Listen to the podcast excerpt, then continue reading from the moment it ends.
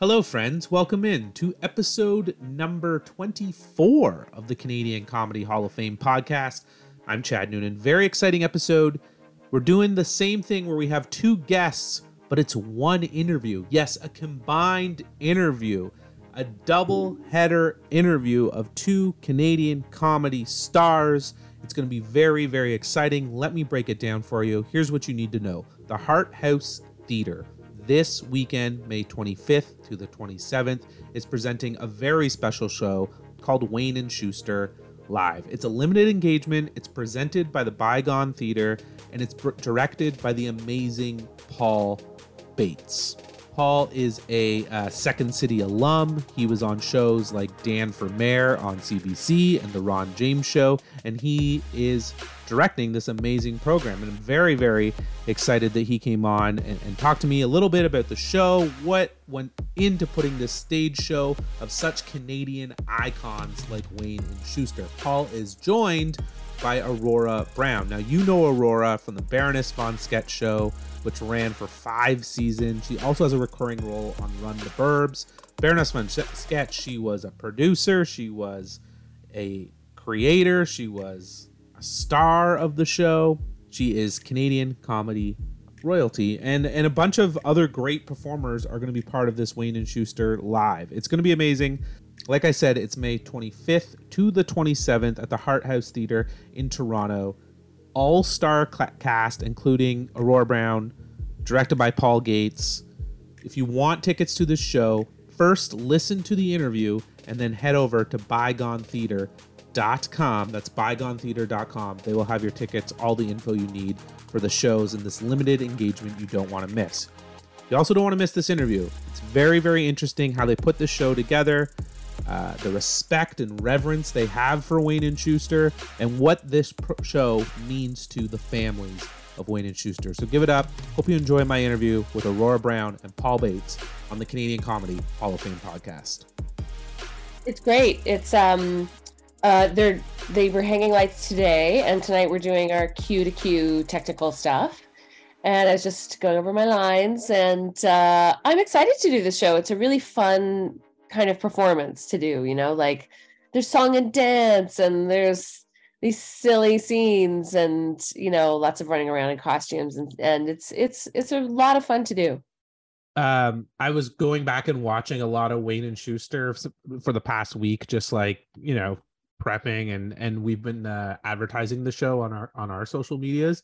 Um yeah they were they were silly. Like it's a, it's a ton of fun. You could see how like everything they do is just super fun yeah, um, and it was it was cool to go and watch it again because I was I'm old enough that I watched it when I was a little kid because you know my mm-hmm. parents watched it, and I loved it then. And I, I, you know I remember all the songs and the dance. It was really cool to watch it again and just realize like how funny those guys are. You know, like even if the material is you know s- slightly dated in some ways, and there's like a ton of psychiatry references. Like that was just an obsession I think of of comedy in the middle of the last century there there was the whole psychiatry cowboy i want to say or like oh, we're doing that. We're doing that. Okay. we're yeah. doing where i'm a shrink. Um there's a part in another scene where uh somebody else starts to reference psychiatry. Uh they love caesar. They love the classics. It, but it was really cool just like no matter what they're doing like they're funny guys and they're yeah they're really great with the camera like you know they're really warm and they're uh, really fantastic performers as we're doing the songs especially. You know they have this really casual way about them you know sometimes they're, they're talk singing but they're so precise with it.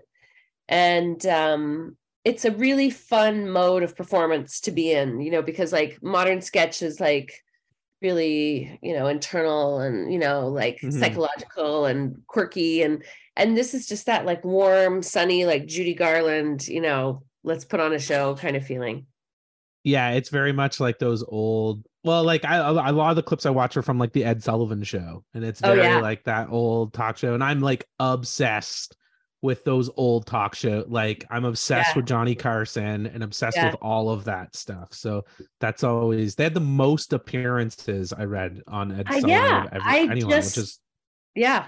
I just learned that fact doing this show. And then I think it was Bates, Paul Bates, or somebody was t- sharing us a story that Eartha Kitt asked them backstage, like, "What do you have on Ed?" Because not only were they on so many times, but he always let them go on for like the length of their sketches, which is like 15 minutes sometimes, right? And everybody else he kept to like three minutes. Yeah, I, I, was I, I, was reading that they signed like a contract with him mm. for seventy five hundred dollars an episode, which was huge. Like, oh, yeah, that's yeah. big money. Like, and uh, they were allowed to do um, over twelve minute segments, yeah. which yeah. is like was unheard of. I mean, it and unheard of like, now. Did, like, did they haul all their props down there? You know, like because they yeah, were just. No. Oh, it was like looking at like a network sitcom. Some of those scenes, you know, and like everything set up for something to break in half, you know, for one gag, and um, just awesome. It's funny because like the late night talk shows now, they wouldn't that wouldn't happen. We're like just outside no. performers just come in and do their sketch piece and then and then leave. Like it's always like Fallon is part of it. You know, it's uh yeah, they're not yeah. just doing their yeah, it was like a whole variety thing. I mean, um, I, I guess when vaudeville was only, you know, recently in the rearview mirror of the culture, like there's just that true, yeah. that frame of reference of things for that more, I guess. Mm-hmm. Um, you know, and everybody have loving that warm, you know, feeling of hilarity around the hearth of the television. Yeah. Yeah, the, it was like everybody would huddle around the radio, and now they were just getting used to like huddling around the the TV, right? That generation. 100%. 100%. Um, how did this project get started? Like, where was the um, impetus of, of this product? Like, I know uh, Wayne and Shuster, they were uh, inducted into the Canadian Comedy Hall of Fame recently last year. And I feel like they got a little buzz from that. So uh, I'm kind of just curious on, on where this came from. Uh, so a few years ago, my understanding is that the descendants, the children of Wayne and Shuster, all reached out to uh, the theater company Bygone Theater because they were kind of looking for somebody to uh, to kind of revive the material of their you know, respective parents and uh, or fathers. And uh, um, uh, Bygone Theater's mandate is to kind of perform uh, old stuff like you know from around the 40s and 50s, I think. It's probably not 100% sure, but yeah, but their mandate is kind of like, uh, you know, true to their name from a bygone era. Um, and uh, uh, and that was a couple of years ago, but they reached out to me if, you know, maybe uh, the beginning of this year, uh, asking if I would be interested in helping them assemble the uh, the actual show, the sketch show. And so that's when I came on board to uh, to a mountain of uh, Wayne and Shuster footage and scripts. That must have been fun to go through that footage and scripts, though. Yeah, I uh, I said this in another interview. I uh, I'm pretty sure I've watched more Wayne and Shuster in the last couple months than anyone else on the planet. uh, hours, hours, and hours of Wayne and Shuster. Uh, Aurora, how did you get involved in the project? Paul just called me up and said, Do you want to be part of the show? We've been friends for a long time. We worked together at the Second City and we actually went to school together even before that. Um, and we have a great time performing together. So he knew that I was unemployed and uh, got in touch with me and said, Would you like to be part of it? And uh, my childhood reached up and said, Absolutely, I would love to do this show. So we've been rehearsing it for the last three weeks. Paul, going, weeks? Yeah. Yeah. Yeah. Going yeah, through all wonderful. that um, footage, uh, what? How did you narrow it down to? Uh, I assume like ninety minute, two hour show. Um, what sketches you were going to select? What was that process like? It's interesting. Um, uh, the first thing I realized is how visual Wayne and Shuster were. Um, they're kind of pioneers in TV comedy, right? They they went they were doing radio when TV became a thing. And so it's not like they just transferred the radio act over to TV. They they built as much as they could and they used the camera as much as they could. And so there were so many sight gags that were built around, you know, camera reveals or elaborate sets Uh, and so that that ruled out a lot of stuff.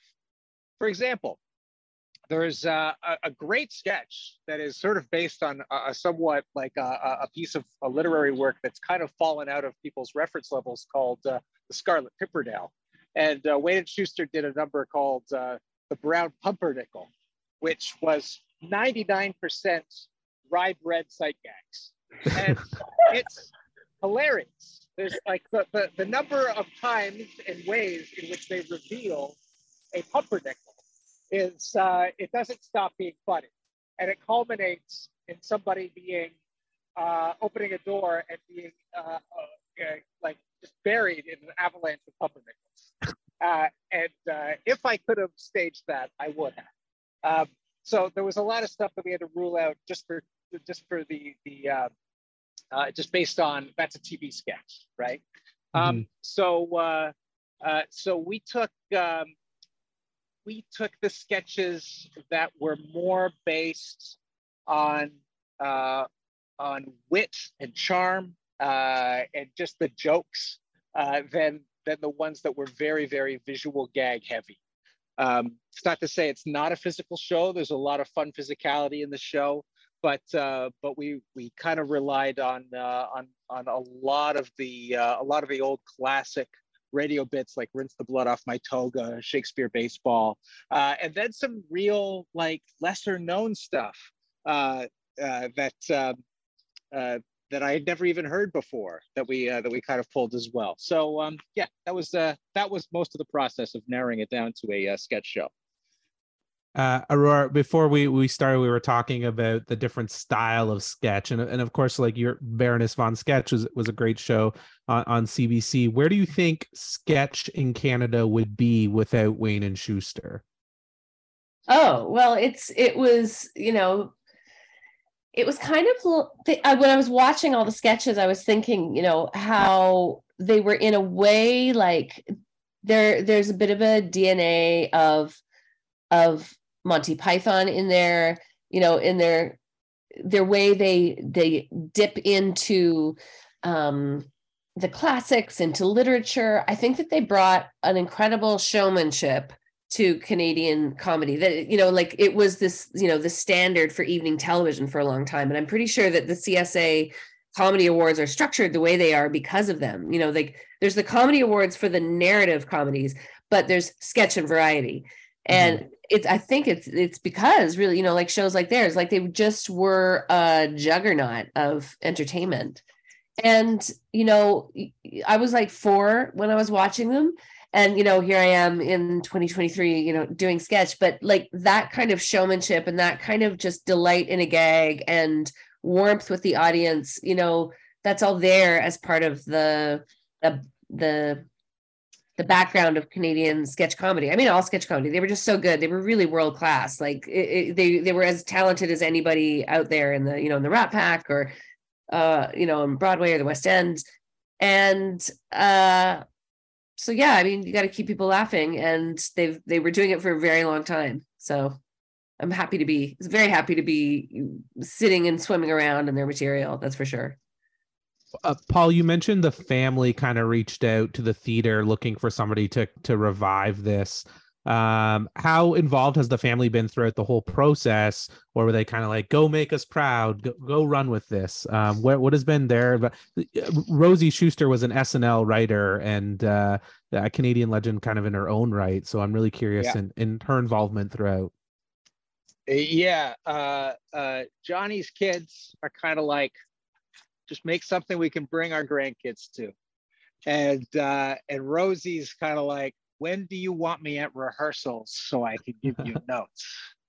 Um, so uh, she hasn't showed up yet, but I, I I'm expecting to see her at the dress rehearsal. So uh, I don't know which one of those has more has more pressure, like make something my grandkids are proud of, or I'm going to be there at rehearsal. There's a lot of pressure on both those statements. yeah, yeah, that's right. That's a lot of that's a lot of uh, that's a lot of boxes to tick off. Um, so uh, yeah, so we're we're aiming to do both. You got to make Rosie happy first, and then make the children happy. The grandkids, however old they are, I mean, they're probably older than me still. I don't know. Um, but uh, uh, yeah, that's uh, uh, so there, there, there is a bit of a mix. they're happy it's happening. And of course, I don't know, when you're a comedy writer, I think it's kind of hard to turn off, you know, like uh mm. like Rosie, Rosie probably cares as much about the jokes uh and how they're how they're being handled and executed as well as we do. So it, will be nice to have her input. I welcome uh, it. I welcome her feedback to yes. sharpen sharpen me upon the altar of comedy. Yeah. Yeah, it would be amazing just hearing from somebody like that, you know, who's uh-huh. was there from, you know, the start of SNL. Um, yeah, totally. It, it's amazing to me how the the world has changed. Like uh Wayne Shuster, they went in World War II, they went as the entertainment unit um o- overseas um and and that's just so so wild to me that they would send entertainment units over over to the troops i mean we still do this in in some respect but not like that um and then going back and watching this how much of their stuff holds up. Uh, aurora when you when you're going through the material and uh you're rehearsing it how do you do you feel like this material is holding up um all these years later? Oh 100% it's it's a real vehicle for like paul said for you know, for the charm and funniness of the performers. And it's got this real winking kind of, you know, I can't believe we're making this dumb a pun kind of quality to it sometimes, which is a lot of fun. And it's it's got a real warmth to it. It's got the warmth that their their show had. You know, it had that warm applause and the warm golden light of the show lights and and their relationship to the camera and to the to the audience you know, it's kind of like living out my fantasy of being able to be Judy Garland at some point and like just being mm-hmm. able to do all the fun songs and and have such a great time with all the other talented people in the cast. Um, I do want to say I do know people they do send people over to entertain the troops. I've had uh, comedian friends who've gone over. I know that they send like cheerleaders over and and you know a lot of stand-ups because stand-ups can do their act anywhere in the field. All they need yeah. is like not even a microphone. Uh, all I know is though they can't tell me where they've been because it was classified. Right. Yeah, my wife went. My wife went to do improv for the troops back like 20 years ago, but um, but these guys, Wayne and Shuster, enlisted. I think. I think they, they were enlisted. enlisted. They were enlisted as entertainment troops, yeah. basically. They were, yeah. Which I think is really cool. Uh, and and kind of speaks of, of course, a different mindset back then. You know, mm-hmm. it's like, well, uh, uh, we've declared war, we've got to do our part, and our part is going off to entertain the troops. It's fantastic. They didn't have to do that, and and then they met some of their, you know, the other acts they met on that tour became comedians that they used in their in their stock of character actors for the rest of their careers. Yeah which i thought was very cool as well. it's it's amazing yeah. I would love to be given a gun every time i have to do a show. That would be I, uh, I, think my comedy would be better frankly. Eh, especially if you have a heckler or something it would yeah. definitely yeah, yeah like go 100 yards yeah that way. Get on mm-hmm. get running yeah you don't like it gotta watch out for the landmines though yeah comedy was different then yeah yeah uh, it's uh, preserving the legacy of comedy. That's what the Hall of Fame's all about. Um, who who I work for. Um, I feel like that uh, sentiment also rings true with the bygone theater. How important was it, both of you uh, going through this process, is kind of educating or re-educating the public on Wayne and Shuster? Hmm. Um, there's, uh, you know, it, it, that's that's a good question um, because as we've done this show, it's it's there's kind of been a a need to to consider two different audiences: the audience that remembers them uh, and have come back to watch and gonna a little be be nostalgic. I remember this act. I can't wait to watch their stuff. And then there's uh, and then we still have to make a show that assumes nobody knows who they are. Um, and, and after a, uh, there's a certain generational line that Aurora and I have kind of noticed. There seems to be an age after which uh, people don't remember. It's, it's so strange because uh, uh, ahead of that line, everyone remembers them very clearly and fondly. And then afterwards, it's kind of like, oh, it must have been when they went off the air. I don't know. Um, mm. And so, uh, uh, and so we've taken, you know, it's a very joke forward show. It's the term I've been using all rehearsal process to uh, to make sure it's mostly just laughs and, and entertainment. Uh, but we've also tried to establish some context, uh, you know, uh, with regards to uh, who they were, why we love them. And, and, so the story about the army show is in there, and the story about being on Ed Sullivan more than any other act uh, ever is is in there. Um, and so we're trying, without without being too biographical, uh, to just keep that ball in the air and just establish some context uh, for uh, you know for for the grandchildren mostly. Mm-hmm. we even have a sketch where we're basically doing it as if it's a radio play, you know, where we have sound effects and you know people standing around with the with the uh, with their scripts just to kind of give that whole picture and it, it has been a really interesting thing you know because it's always the question like can comedy out of its time still be funny to people in a different context? You know it's a little thought experiment. And mm. sometimes it's just realizing like oh you know like some things are always going to be funny. Some kind of you know there's a human funniness you know that can shine through no matter what. Sometimes you have to adjust a reference not necessarily up, update the whole joke of the whole thing you know like that's still intact but like you know substitute a modern name for a for one that the mm-hmm. audience wouldn't know but i i think that it's also really you know realizing that that people have always needed laughs that that you know dismissing like oh old timey stuff is um, something I've certainly been guilty of. You know, like when you're going, you're like, I don't want to watch my parents' comedy, or, you know, and um, so it's really interesting to kind of time travel. You know, like plop yourself back in and go, like, oh, these people are having a great time, and we can have a great time too. Yeah. Or so, yeah, it's a, sorry, go ahead, I was going to say it's it's just it's a nice reminder that that good comedy, solid comedy, can hold up. Mm-hmm it's uh I saw a quote there from from Brian Wayne um who who said that you know his main thing is is kind of educating the youth and younger people about about his father's legacy. I don't know if he felt like it was getting lost um, along the way or something, um, but that's kind of where where he was coming from in a recent interview that he did.